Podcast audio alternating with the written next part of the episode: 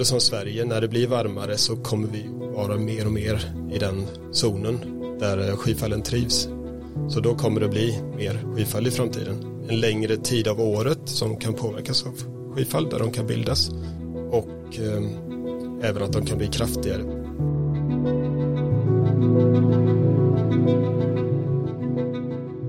Att vi ska lyssna på klimatforskarna, det får vi ofta höra i samhällsdebatten. Men vad är det egentligen som de säger? Det ska vi ta reda på i SMHI-poddens avsnittsserie Klimatforskarna. Och SMHI har ett av Sveriges största forskningsinstitut för klimatforskning. Och i den här podden så kommer vi gästas av både experter och forskare som jobbar här. Och de kommer berätta för oss om hur världen förändras och vad vi kan göra åt det.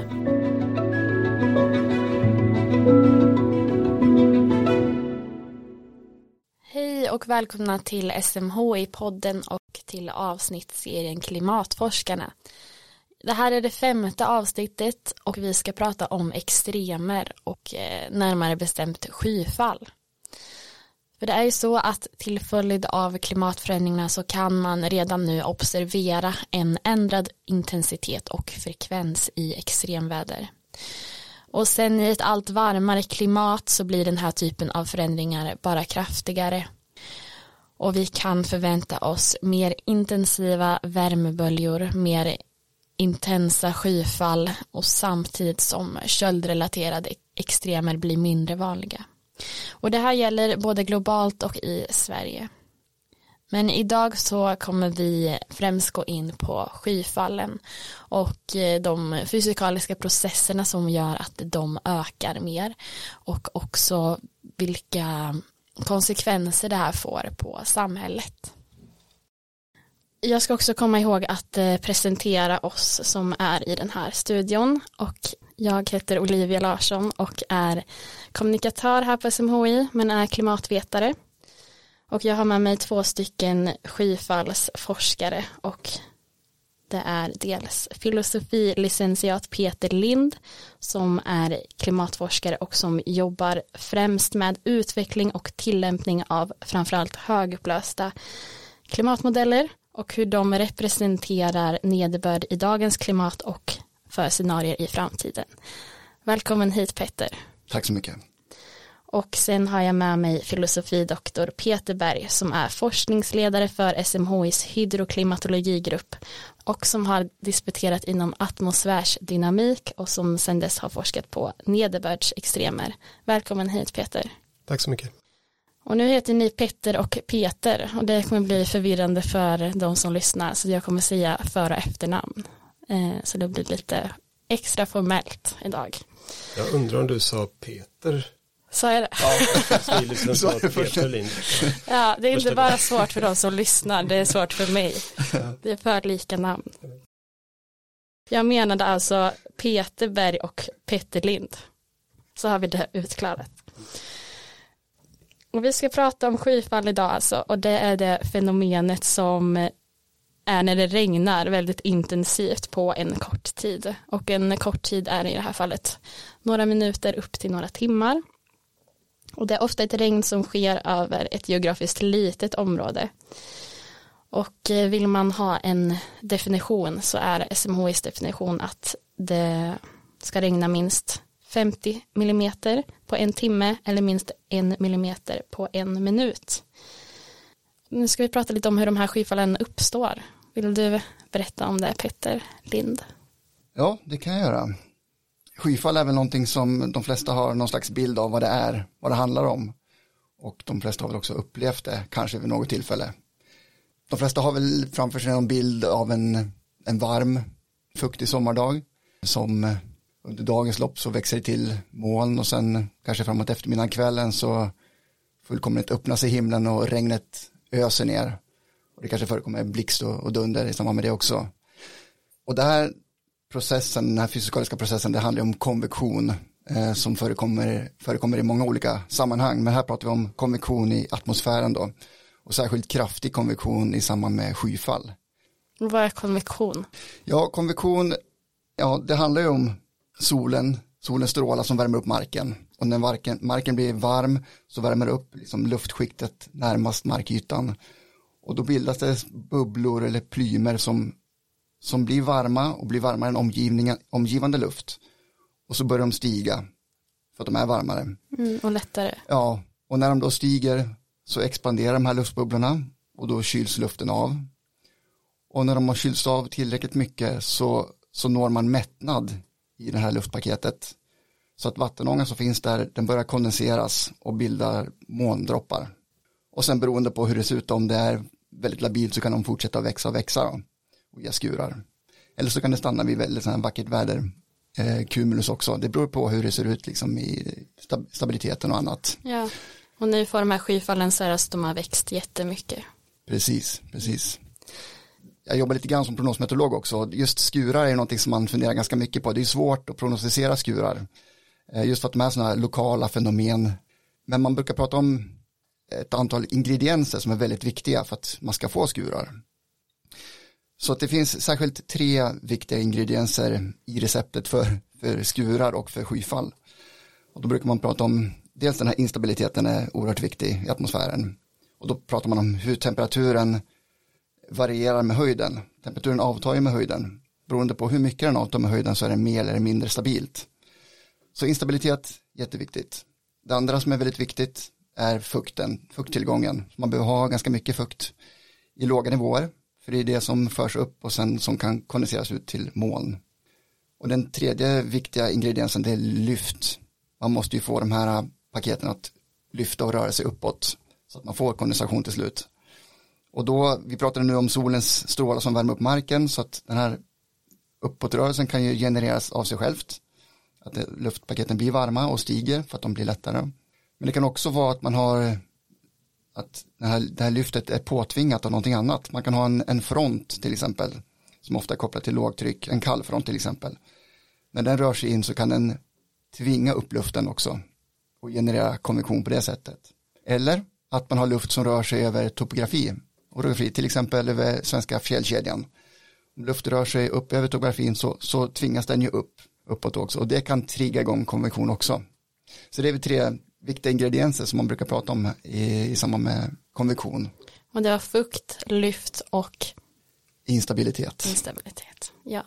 Så skyfallen bildas då genom konvektion och oftast på varma sommardagar när den varma luften stiger uppåt. Och det kan bildas då väldigt stora moln som bildas vertikalt, de blir väldigt höga och kan hålla mycket vatten. Och nu har vi liksom lärt oss hur skyfallen bildas men ni som forskar på skyfall, varför skulle ni säga att det är så intressant eller liksom viktigt att eh, forska på skyfall? Peter Berg. Ja, som Petter var inne på så är skyfallen väldigt komplexa fenomen. Det påverkar fysik från mikrometerskala med droppformation kring eh, partiklar i luften för att dropparna ska bildas, hur de interagerar med eh, sin omgivning med ispartiklar och eh, allt det här påverkar hur starka skyfallen blir. Så det, det är väldigt intressant fenomen att studera och väldigt mycket olika inriktningar man kan ha som forskare på det. Och sen är det väldigt viktigt från ett eh, samhällsperspektiv också hur det påverkar samhället för det kommer stora mängder vatten på kort tid och till exempel har vi sett i fall som i, i Gävle förra året och Malmö för ett par år sedan hur, hur det kan påverka väldigt mycket infrastruktur och eh, skador i samhället när det kommer alldeles för mycket på en gång. Och det kan mm. uppgå till skador på flera hundratals miljoner kronor i de här fallen. Mm. Och det här med kostnaderna eh, kommer vi komma in på mer i slutet av avsnittet för det är ju väldigt eh, relevant och intressant. Men nu ska vi faktiskt gå tillbaka lite för jag glömde nämna en viktig detalj i början och när jag pratade om den här definitionen av skyfall 50 mm på en timme så är ju det SMHIs definition här. För att eh, jag har då hört till exempel av en eh, klimatologiprofessor att det kan bli lite konstigt om man liksom pratar om de stora skyfallen i Malmö och så pratar man med, det, med typ någon från Brasilien på, som bor på en plats där det här sker i princip varje dag. Så det ser ju väldigt olika ut, alltså definitionen av extremt regn, vart man befinner sig. Absolut. Det, samhället är ju anpassat till det klimatet vi har och det är ju olika på hela jorden. Eh, I tropikerna har man i stort sett bara konvektiva regn och de blir mycket, mycket kraftigare. Du har en mycket djupare atmosfär, alltså du har längre mellan markytan och stratosfären som eh, är det ozonlagret där temperaturgradienten ändrar sig så att det, det är taket som skyfallen slår i när man får den här städstrukturen på de riktigt stora skyfallen. Städstrukturen, vad var det? Ja, det ser ut som ett eh, smidestäd. Man, man, får, eh, molnet växer upp och får en väldigt platt ovansida som vrider ut sig också. Mm. Så, så, och då kan de innehålla mycket mer vatten och regna ut allt det här vattnet. Så det, det, det går inte att jämföra med de skyfallen vi har här. Och vad man också sett är att eh, även om vi får torrare förhållanden, till exempel i Sydeuropa längre fram i tiden, så, så eh, eller även nu, så blir ändå intensiteten av skyfall kraftigare. Så det kan bli torrare generellt, men ändå kraftigare när det väl regnar.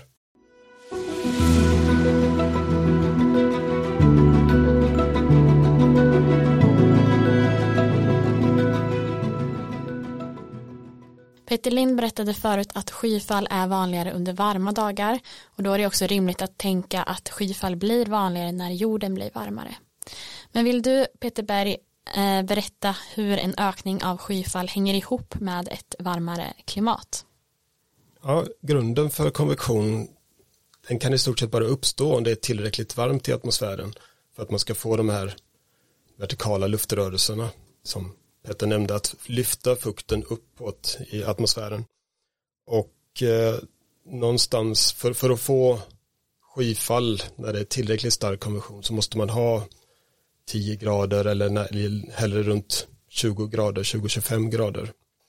Så i, en, i ett område som Sverige när det blir varmare så kommer vi vara mer och mer i den zonen där skyfallen trivs. Så då kommer det bli mer skyfall i framtiden en längre tid av året som kan påverkas av skyfall där de kan bildas och eh, även att de kan bli kraftigare. Sen är det andra processer som påverkar också. När, det blir varmare så kan eh, luften innehålla mer vattenånga. Det kommer från basal gaslära från Clausius Clapeyron, några kloka tänkare för, för förr om tiden. Ja. 1800-talet. Ja, några 1800-talstänkare som uh, tittade på hur, hur mycket av olika ämnen som kan hållas i en, i en uh, gas. Och det kan appliceras på atmosfären för hur mycket vattenånga som finns i en viss uh, volym. Och ju varmare det blir desto mer vattenånga kan den hålla utan att det kondenseras till, till droppar. Och man brukar räkna med ungefär 7% mer vattenånga i ett luftpaket per grad Celsius temperaturökning. Och det gör att den här fukten som är så viktig för att eh, föda skyfallen, den marknära fukten som lyfts upp, den ökar med 7 procent när det blir varmare och då kan mängden vatten i skyfallen öka med 7 procent ungefär. Samtidigt har vi sett i studier att skyfallen kan öka ännu mer än de här 7 procent. Så det är de här olika återkopplingarna i molnet, grofysiken upp till eh, mer storskaliga rörelser som gör att det kan suga upp mer vattenånga i molnet och omsätta det här till skyfall. Så i, i, flera studier har man sett att det kanske kan bli öka med den dubbla hastigheten, kanske 10-14 procent ökning i mängden vatten som kommer ur molnen eller intensiteten vid en grads temperaturökning. Och det här låter ju ändå mycket att det vid en grads temperaturökning kan bli 10-14 procent ökning i den mängden vatten som kommer ur molnen. Till skillnad från då de här 7 procenten som är eh, ökningen per grad som man ser vid annan nederbörd. Och jag vet ju att du har forskat på just det här att liksom förstå varför det blir så mycket mer nederbörd vid skyfall eh, beroende på grad varmare. Och du publicerade en artikel om det här i Nature tillsammans med några kollegor. Vad var det för förklaring som ni kom fram till där? Peter Berg. Där gjorde vi lite förenklade modeller av hur det fungerar med, med eh, bildandet av skyfall. Man, man, kan starta med en ganska enkel modell som man kan kalla popcornkonvektion. Mm. Om du tänker att du har en platta och så lägger du ut majskorn på den och eh, värmer på så kommer de till slut att poppa. Så man tänker att det är, poppningen är själva starten på konvektionen som bildar skyfallet. Så om man gör det i en atmosfärsmodell under förenklade förhållanden så kommer det bildas små celler där konvektionen triggas. Som, som Petter nämnde tidigare så behövs det vissa faktorer som sammanfaller för att få igång det här så att man lyfter fukten och kan starta upp skyfallet. Och här popcornen. Popcornen i det här fallet, precis. Mm. Och eh, vad, vad, som händer är att när ett popcorn har kickat iväg och regnar, allergin faller lite grann, mm. men eh, det regnet som bildas från skyfallet kyler ner luften nära marken och ökar luftfuktigheten. Och när flera sådana skyfall har inträffat i nära omgivning så kan ett till skyfall bildas på en annan plats men, men ta hand om all den här fukten som samlats. Så att de skyfallen kan växa sig ännu starkare än det tidigare. Så vi såg att under dagen så bildas från mindre skurar så blir de tillsammans till ett större skurar ju längre fram på dagen man kommer och man får den här kraftiga skyfallen eh, mot slutet av dagen. Liknande vad vi ser i naturen att det är fram på eftermiddag kvällen som man får de riktigt intensiva skurarna. Mm. Och men, men den här modellen är som sagt väldigt förenklad om man tittar på enskilda celler bara. Men i naturen så har vi lite mer komplexa förhållanden, till exempel om man lägger på en, en starkare vind eh, uppe i atmosfären så kommer den att tvinga de här cellerna att organisera sig eller gruppera sig och tillsammans kan de föda varandra och göra ännu mer intensiva nederbörd. De kan eh, rada upp sig i fronter som en kallfront vi kan se där de får ytterligare kraft att eh, bygga upp sig. Okej, så från flera små så kan ett stort skyfall bildas. Petter vill säga någonting också.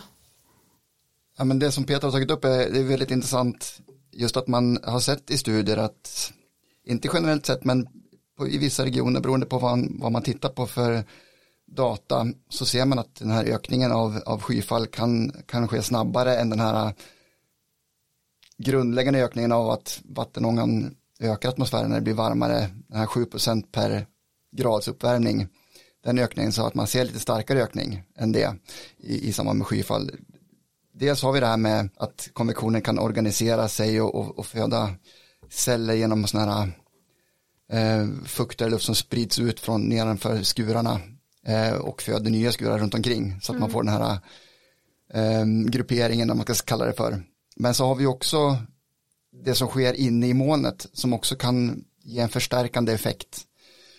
Eh, för i samband med att vi har vattenångan som stiger upp och eh, vattenångan börjar kondenseras. Den här vattenångan är ju energibärare kan man säga. Eh, den tar energi från nära marken och för det upp i, i atmosfären. Och sen när vattenångan övergår till måndroppar, när det kondenseras, då frigörs det värme som man kallar för latent värme. För den är ju lite gömd när den liksom rör sig upp eh, genom atmosfären och genom vattenångan i form av vattenånga. Men som vid, vid kondensation då så frigörs det värme och då blir det här luftpaketet igen blir ytterligare lite varmare. Och det ger en, liksom en extra skjuts till uppåtvindarna.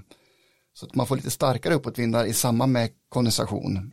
Och det, de här starkare uppåtvindarna är ju en förstärkning av konvektionen.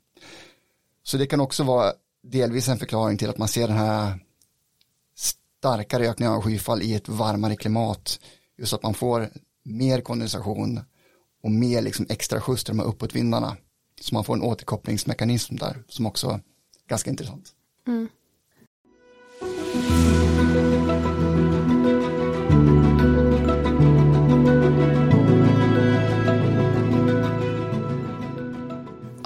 Klimatmodeller, det har vi pratat ganska mycket om i de tidigare avsnitten. För det är ju det som ni alla nästan jobbar med i slutändan.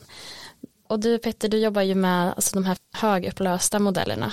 Och varför är de så viktiga för eh, att liksom förklara skyfallen eller beskriva dem? Ja, ska man börja med att prata kanske om vad vi menar med upplösning när vi pratar ja, om klimatmodeller? Det kan vi faktiskt det kanske repetera. Kan bra repetera det ja. lite, lite kort kanske. Mm. Eh, och I de här matematiska modellerna som vi använder, klimatmodellerna, där delar vi in atmosfären och även hav och andra delar av klimatsystemet in i ett tredimensionellt rutnät. Och varje sån kub i det här rutnätet, där gör vi beräkningar då av, av eh, de meteorologiska variablerna som temperatur, lufttryck och eh, fuktighet. Och storleken på de här kuberna, det är det som är själva rutnätets eller gridets mm. upplösning. Och den typiska upplösningen för en global klimatmodell ligger någonstans 50 till 100, kanske 200 kilometer i horisontell led. Sen kan man ha lite annan upplösning i det vertikala ledet. Regionala modeller där man tillämpar alltså klimatmodeller över ett begränsat geografiskt område. Så det är ett, mindre område och då kan man också öka den upplösningen så man gör kuberna mindre. Och en standardupplösning på en regional klimatmodell idag ligger någonstans mellan 10 och 50 kilometer. Så det är högre upplösning då än de globala.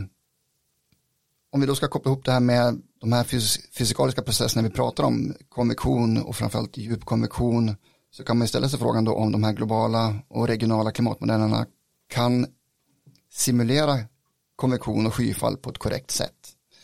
Och då får man gå tillbaka lite till vad vi har pratat om tidigare, vad konventionen är, hela den här processen. Så då blir det ju ganska tydligt eh, med globala och även regionala modeller som har en upplösning på som högst då kanske 10 kilometer. Att det är inte tillräckligt för att kunna simulera de här småskaliga processerna som i alla fall i början på konvektionen, när vi pratar om ganska de här små luftbubblorna som rör sig upp och även månfysiken blir också svårt att representera på, på ett sådant grid. Och alltså det är ju för då att gridets, alltså rutnätets rutor, upplösningen i modellen är alldeles för stor för att kunna fånga upp den här småskaliga processen som då konvektionen är. Och har det med att göra, för du sa ju att målets storlek inte är så stort horisontellt utan att liksom det här skyfallsmolnet växer uppåt.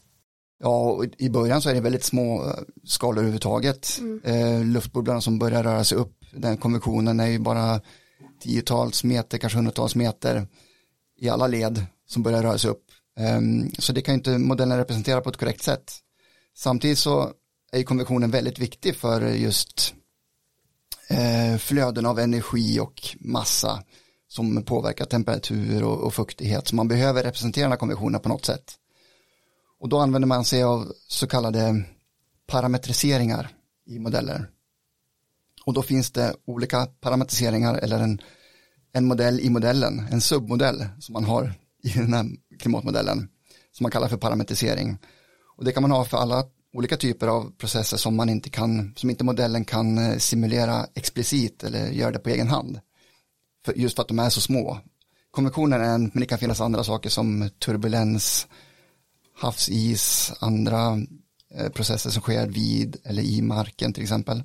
Men så man kan då använda den här parametriseringen, alltså den här som du sa en sorts modell som man stoppar in i den ursprungliga modellen om man stoppar då in den här parametriseringen för att konvektionen är alldeles för liten eller liksom för småskalig för att den här originalmodellen ska kunna representera det för att dens upplösning är mycket grövre.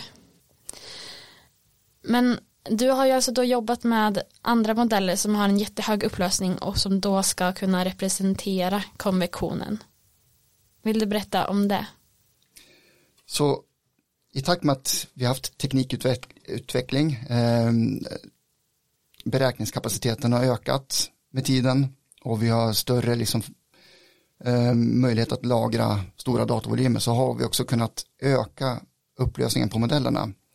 Och nu har vi en ny, ny generation klimatmodeller där vi kan sätta storleken på de här kuberna till mellan en och fem kilometer.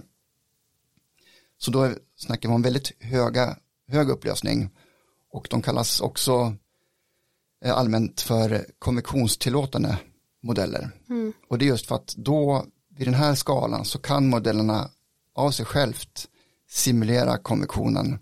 Men kan man se att eh, de liksom beskriver verkligheten på ett bättre sätt jämfört med de här statistiska? Eller hur, hur vet man att det här är bättre? Ja, så då får man ju testa sin modell helt enkelt om man kör över dagens klimat och sen så får man eh, jämföra mot, mot observationer av nederbörd till exempel och se hur, hur uppför sig modellen, den här högupplösta modellen jämfört med de som kör på, med parametriserad konvektion och se om det skiljer sig åt.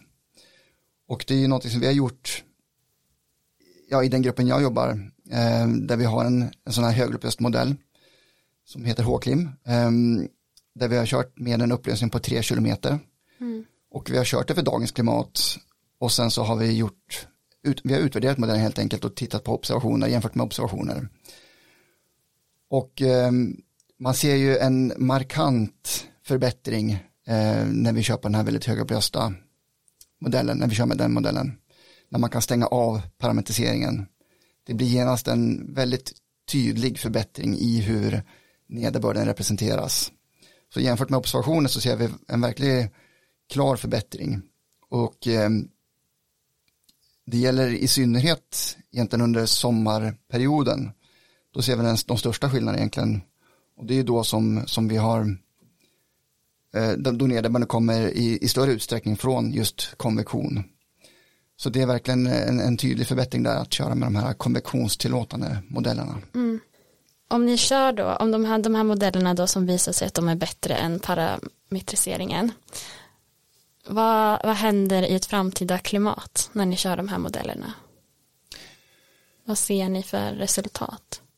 Ja, vi har ju kört som sagt den här Håkli-modellen har vi kört eh, för ett antal, dels har vi kört för dagens klimat, så har vi kört för ett antal scenarier för framtiden.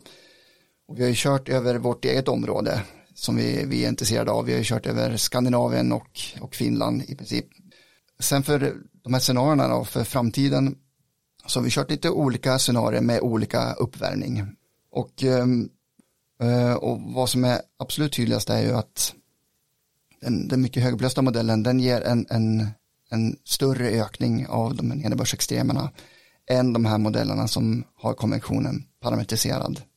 Peter, du ville säga någonting? Ja, jag kan tillägga med, med de här högre upplösta modellerna och den bättre beskrivning av skyfallsprocessen, hur det bildas konvektionen, så får de också med av de här återkopplingsmekanismerna som den extra energin som kommer från kondensation av dropparna. Det, det, kan beskrivas bättre hur det påverkar hur eh, kraftig konvektionen, hur kraftiga vindarna blir. Så den här återkopplingsmekanismen det är det som gör att vi får ett annat svar med de här modellerna än med de parametriseringar och statistiska modeller i modellen som inte kan beskriva de här aspekterna. Mm. Bra förtydligande.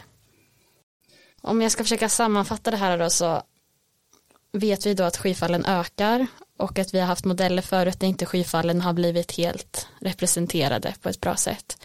Medan nu i de här nya modellerna så kan man representera skyfallen bättre och man ser då också en större ökning av skyfallen. Och om man jämför de här nya modellerna med observationer så har de funkat bättre.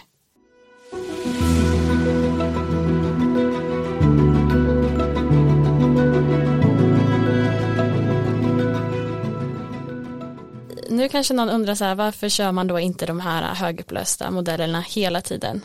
Och i ett tidigare avsnitt som handlade om just klimatmodeller, då pratade vi ganska mycket om eh, att det blir liksom dyrare om man kör modeller som har en högre upplösning för att det blir mer data som måste processas, lagras och hanteras och att det inte riktigt finns sån här datakapacitet för att eh, köra hela jorden genom en sån här högupplöst modell. Så nu tänkte jag fråga dig lite om den här modellen. Ni har gjort en körning, man gör en körning för den här modellen då med 20 år. Hur lång tid tar det? Bara för att vi ska få ett perspektiv om liksom den här, hur mycket data det är. Ja, precis. Och um, man kan ju säga först, det här gridet då, eller ja, området som vi kör över, det, det är ungefär 800 gånger 600 gridpunkter i horisontell led och så är det 65 vertikala nivåer. Så om man räknar samman det så blir det ungefär drygt 35 miljoner beräkningspunkter. Mm. Så det är väldigt många punkter som man ska göra den här beräkningen av temperatur och fuktighet och annat. Så det, det, det tar ganska mycket beräkningskapacitet i anspråk och, och köra den här modellen. Så man får göra lite avvägningar, hur långa perioder man kan köra, hur stort område man kan köra över och eh, hur, hur, många olika scenarier man kan använda till exempel. Och, eh, när vi gjorde det här projektet, när vi körde just för olika scenarier och för dagens klimat så, så var vi inte ensamma utan vi samarbetade med kollegor i Norden från Danmark och Finland och Norge just för att kunna klara av att köra alla de här olika körningarna. Eh, och jag räknar ihop att det är nio stycken olika körningar som vi har gjort och varje sådan är ungefär 20 år. Det tog väldigt lång tid att göra en sån körning. Det tog ungefär fyra månader att eh, köra igenom en sån 20-årskörning då. Så det tog väldigt lång tid. Och ja. Eh, det blir också väldigt mycket data att hantera stora lagringsvolymer. Och det var liksom ja, för Sverige som ni bara körde och det tog fyra månader. Precis, vi körde över Norden. Mm.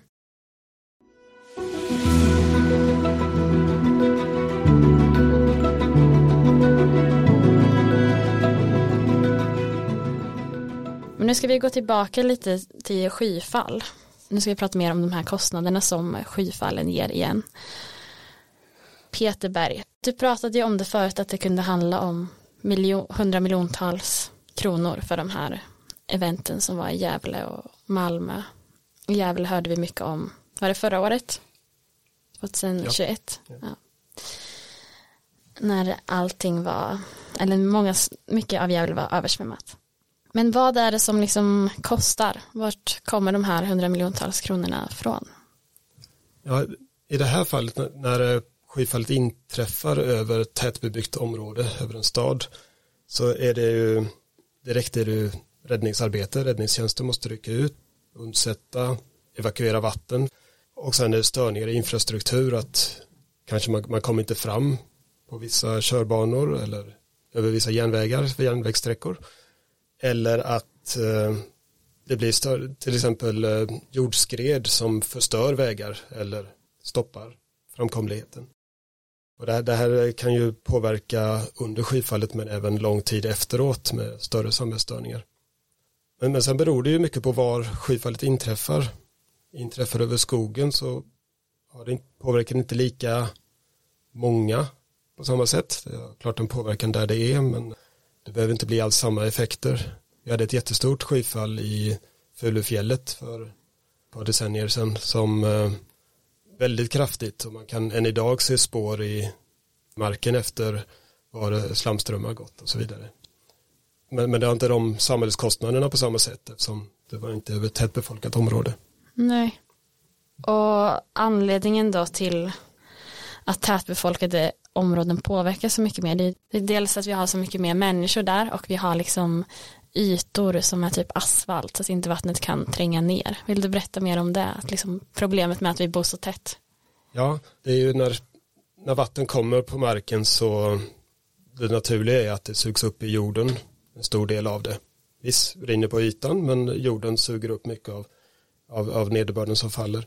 När man har vad vi säger hårdgjort ytan, när man asfalterat eller lagt olika stenbeläggningar så kortsluter man jordens upptagning av vattnet och istället börjar vattnet rinna längs marken.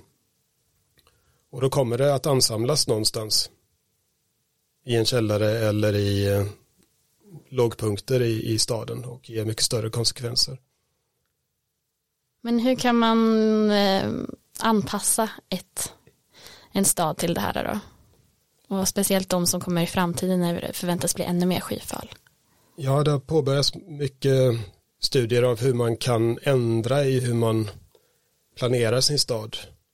Första steget är att identifiera var kan det uppstå problem och försöka ändra så att vattnet inte ansamlas där på samma sätt. Och vad vi har idag är dagvattensystemen som leder vattnet genom gatubrunnar och evakuerar till olika ställen. Det klarar till en viss del att ta hand om det. Men det, när det blir kraftiga skyfall så, så räcker inte det till. Det är inte dimensionerat för att ta hand om alla skyfall. Och vatten måste ju kunna komma någonstans. Det är inte alltid möjligt i alla städer. Och eh, då kan man anlägga, som man gjort i en del städer, att man anlägger till exempel en parkyta som får översvämmas under vissa extrema tillfällen. Så att man kan ansamla vatten där tillfälligt där det inte gör någon skada på bebyggelse utan den är designad för att kunna hålla vatten under en period. Låta jorden ta upp det eller långsammare låta evakuera vattnet. Så att man tar bort vattnet från där det har stora konsekvenser och lägger det på ett ställe där man kan hantera vattenmängderna. Och för att man ska kunna planera det här så behöver man liksom veta de här mängden av skyfallet som kommer kanske. Och det är det som ni delar av SMHI räknar på. Eller? Ja, absolut. Vi, vi räknar mycket på det här. Och I och med att skyfall är ganska små relativt sett påverkar ett ganska litet område och då träffar de inte alltid observationerna, våra mätstationer. Och därför blir det ganska svårt att beräkna hur, hur kraftigt ett skyfall är från våra observationer. Då, då tar vi mycket hjälp av modeller och även idag tar vi hjälp av radarmätningar som vi har haft under 20-tal år. För att förbättra statistiken vi beräknar på hur kraftiga skyfall blir och för, för att ge den här informationen till stadsplanerare eh, så att de kan designa städerna på ett eh, hållbart sätt. Och det kan ju då innebära att eh, vattnet lättare ska liksom rinna ur på typ så naturliga sätt som du var inne på. Men det kan också betyda att man ska bygga i vissa fall att man måste bygga dammar och vallar uppströms i städerna för att man ska kunna hantera översvämningarna. Ja, absolut. Det, det, det går inte alltid bara att hålla vattnet i en park som jag nämnde tidigare, utan det, det beror ju mycket på hur, hur staden ser ut. Om det naturligt ansamlas på en viss punkt så kan man, eller i, ett vattendrag till exempel om man har en, en å som rinner genom staden och den nivån höjs mycket och blir ett skyfall naturligt då kan man behöva bygga vallar runt den för att eh, så, så, att den inte svämmar över. Men även där måste man veta hur höga vallar måste man bygga. För om man dimensionerar dem fel så kan man istället få större effekter om vatten börjar flöda över och eh, förstör vallarna så att de brister. Mm. Då får man långt större konsekvenser än vad man designat sin stad för. Mm, så det är viktigt att ni räknar rätt. Absolut. Mm.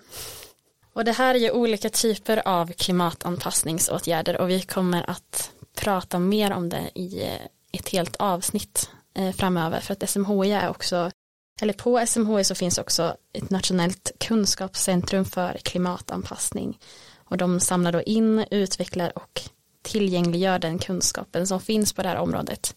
Så den expertisen ska vi få reda på i ett eh, avsnitt längre fram.